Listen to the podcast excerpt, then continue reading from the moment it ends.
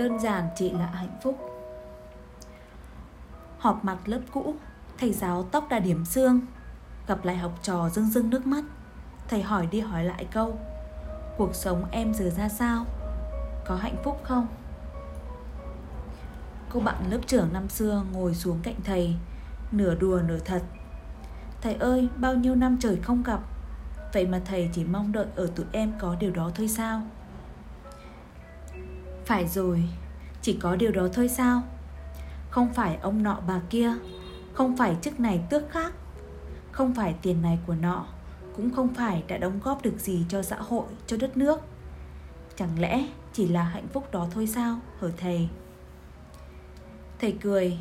Học trò của thầy ai cũng có năng lực và lòng tự trọng, và chỉ có hai thứ đó thì chắc chắn các em sẽ có đóng góp cho xã hội bằng cách này hay cách khác.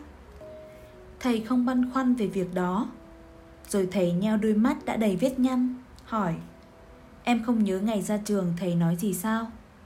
Thầy đã hỏi các em có bao giờ suy nghĩ tại sao lại là độc lập, tự do, hạnh phúc?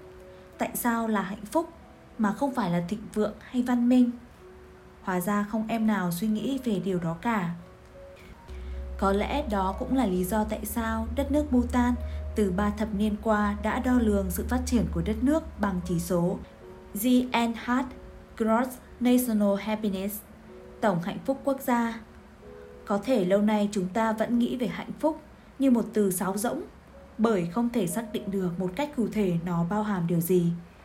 Là thành đạt, giàu có, là sự tôn vinh, là được hưởng thụ bất cứ điều gì ta muốn, là chia sẻ và được chia sẻ, là đem đến niềm tin cho người khác, hay chính là sự hài lòng của riêng bản thân mình. Có thể chúng ta vẫn nghĩ rằng hạnh phúc là vấn đề riêng tư và cá nhân, nhưng không phải vậy. Nếu bạn buồn lo hay gặp bất trắc thì ít nhất thầy cô, cha mẹ, bạn bè đều cảm thấy xót xa, lo lắng cho bạn. Còn nếu bạn vui tươi, hạnh phúc thì ít nhất cũng làm cho những chừng đó người cảm thấy yên lòng, lạc quan và vui vẻ khi nghĩ về bạn. Mỗi con người là một mắt xích, dù rất nhỏ nhưng đều gắn kết và ảnh hưởng nhất định đến người khác. Và người khác lại có ảnh hưởng đến những người khác nữa.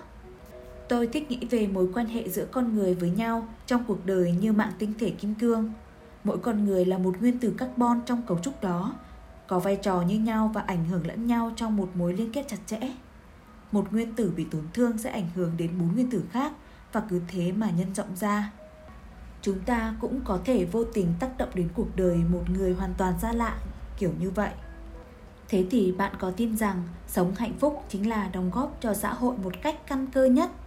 Bạn có cho rằng sự phát triển và bền vững của một quốc gia phải được xây dựng từ mỗi cuộc đời riêng lẻ của từng người dân? Khi đọc cuốn tiểu thuyết Suối nguồn dài hơn một nghìn hai trăm trang của Ayn Rand, tôi mới nhớ một câu duy nhất. Nếu muốn nói câu tôi yêu em thì phải nói từ tôi trước đã. Tôi yêu thích triết lý đó quá chừng, vì nó làm tôi vỡ ra nhiều thứ, giống như bài học về hạnh phúc của thầy tôi, rằng để yêu người thì trước hết chúng ta phải yêu chính mình, phải tôn trọng và giữ gìn niềm hạnh phúc của chính mình, rằng ta phải bồi đắp chính bản thân ta thành một con người tốt đẹp, cảm nhận được niềm hạnh phúc, trước khi nghĩ về việc mang đến hạnh phúc cho bất cứ ai hay đóng góp điều gì tốt đẹp cho xã hội. Bởi vì bạn biết đó, chúng ta không thể mang đến cho người khác thứ mà ta không có.